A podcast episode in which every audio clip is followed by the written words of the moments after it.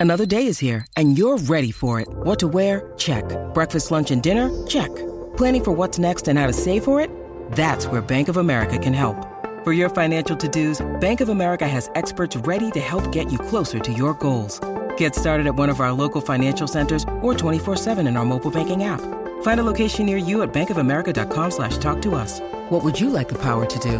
Mobile banking requires downloading the app and is only available for select devices. Message and data rates may apply. Bank of America and a member FDIC. Hey everyone, welcome to Real Vision Crypto. Enjoy today's show. Alex Mashinsky, founder and CEO of the Celsius Network. Welcome back to Real Vision.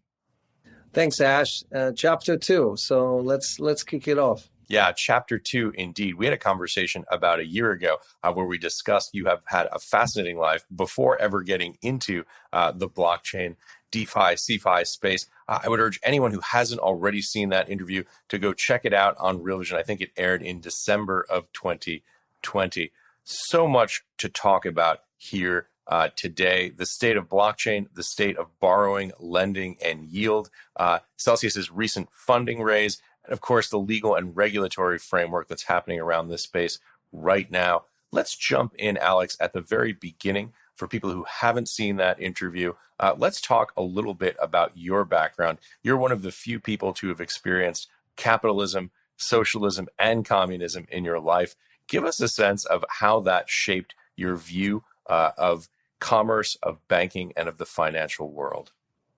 Sure. Yeah, it's a great opening. I, I you know, I think uh, these are all three experiments, right? Some of them are failing. Some of them are just chugging along. And and uh, even if you look at capitalism, we all think capitalism is the best uh, solution out of the three, but capitalism today does not work for 99% of people living in America, right? Uh, not financially and not from a mental standpoint. And I think Corona kind of uh, actually created almost like a reset, forcing all of us to think life work balance and all the things that we almost took for granted as a as the capitalist way.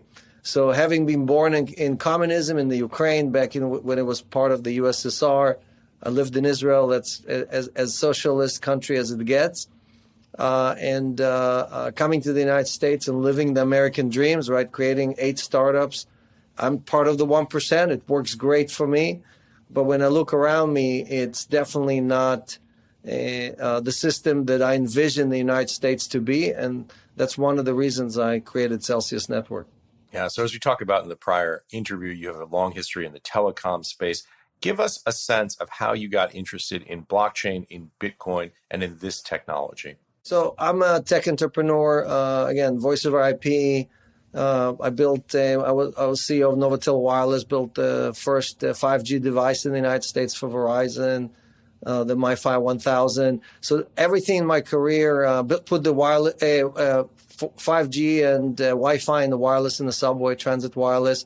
So you look at my career, almost everything I've touched, we made things faster, better, and cheaper. So when I looked at Satoshi's paper in 2009, one of my friends showed it to me uh, it was slower, more expensive, and it, and it was basically every 10 minutes, a transaction every 10 minutes, which made zero sense from kind of like the three, 30 year history, tech history uh, that I had. And, and I tried to put money over IP back in 2004. I created a startup that was attaching money to email and allowed you to send emails to each other, tried to bypass the banking system and the regulars didn't like it uh, at all. So I did not solve the double spend problem, and I didn't recognize it when I met when I read Satoshi's paper. I did not recognize that he solved the double spend problem. So it took me until 2013 to really understand that uh, something big is is happening, and I need to really rethink all of my assumptions about the future of uh, fintech. So, talk to us a little about Celsius, what the problem you were looking to solve is. Obviously, Celsius has been uh, doing this now in this space for some time. You recently raised, I think, $400 million uh, at Celsius at a $3 billion or thereabouts valuation. Tell us a little bit how you got started with Celsius. Sure. So I dabbled in different coins, both as an investor and as a hodler, uh, Bitcoin, Ethereum, and so on, and so on. And and uh, so I, I, think Bitcoin solves the store of value phenomenally well. but it did not solve many other problems. That's why Ethereum was created. And on top of it, I, I thought that yield is the second killer app, really the, the way that we're going to basically scale uh, or move from TradFi or traditional finance into uh, uh, this new revolution of, of decentralized finance, right? So uh, my focus was on okay, what are the ways to create yield on different digital assets, and what is the business model that will make the most sense in a way that instead of replicating what Wall Street, all the business models that Wall Street uses uh, to basically manage funds or allocate uh, assets, what if we have an opportunity here to reinvent finance to the be- hopefully to make it better so let's uh, put new rules and, and conditions so we don't replicate wall street but we create something for the people by the people. Well you know you've been very eloquent talking about uh, some of the weak points in the traditional banking system.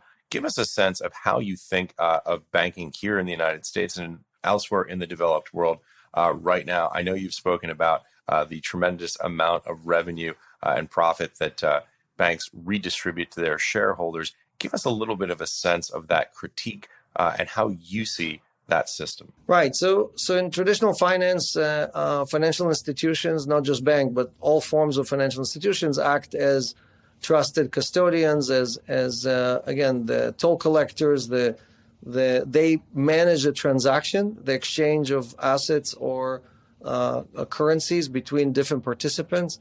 And uh, over time, uh, instead of uh, basically rewarding their customers, they shifted more and more of these rewards toward their shareholders. So if you look at today at JP Morgan or any of the major banks, basically almost 100% of what they generate in income, instead of going to customers as yield or as, as, as interest, uh, goes to shareholders and executives as either dividends or stock buybacks or uh, bonuses. So, so that transfer assumes that customers have no choice and that they will stick with the bank or the financial institutions uh, no matter what the payout is. So it's okay to charge these customers uh, fees, right? All kind of fees, uh, uh and it's okay not to pay them any yield and that's just not uh, what the world looks like. I came to the United States 30 years ago, and I remember depositing uh, my dollars with Citi, and they paid me seven percent. I didn't have to do anything, right? It was just that was the yield on your savings account. So really, we're just trying to bring that back. Now, you've talked about how people are just starving for yield right now. Uh, give us a sense uh, of how you solve that problem. Specifically, you've talked about uh, how yield is the second killer app, the first being store of value. Uh, tell us a little bit about how you generate yield at Celsius. Where does it come from? How does it work? Explain the mechanics. Uh, I did not invent yield. I just brought yield into digital assets, right? So yield obviously is something banks proudly display every quarter in their financial filings with the SEC. Anyone can see what is return on capital, what is uh, you know what is the multiple of uh, you know, in the fractional reserve system and so on, so on. So uh, that's how financial institutions and banks earn uh, income, right? They basically create income on the assets that they have, and uh, uh, that turns into yield as a percentage of their uh, existing assets. So.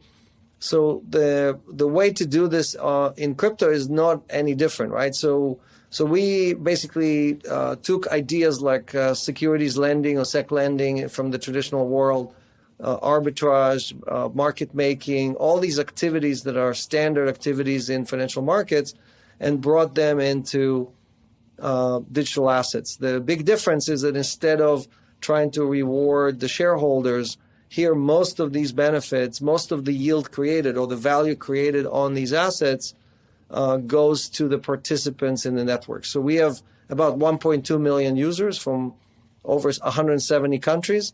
We aggregated over $30 billion of their digital assets. And any institution or exchange that wants to borrow those pays us yield. And we just shared most of that with our community. Hey, if you like this clip, be sure to check out the full interview and more only on realvision.com forward slash crypto. It's 100% free. Sign up now.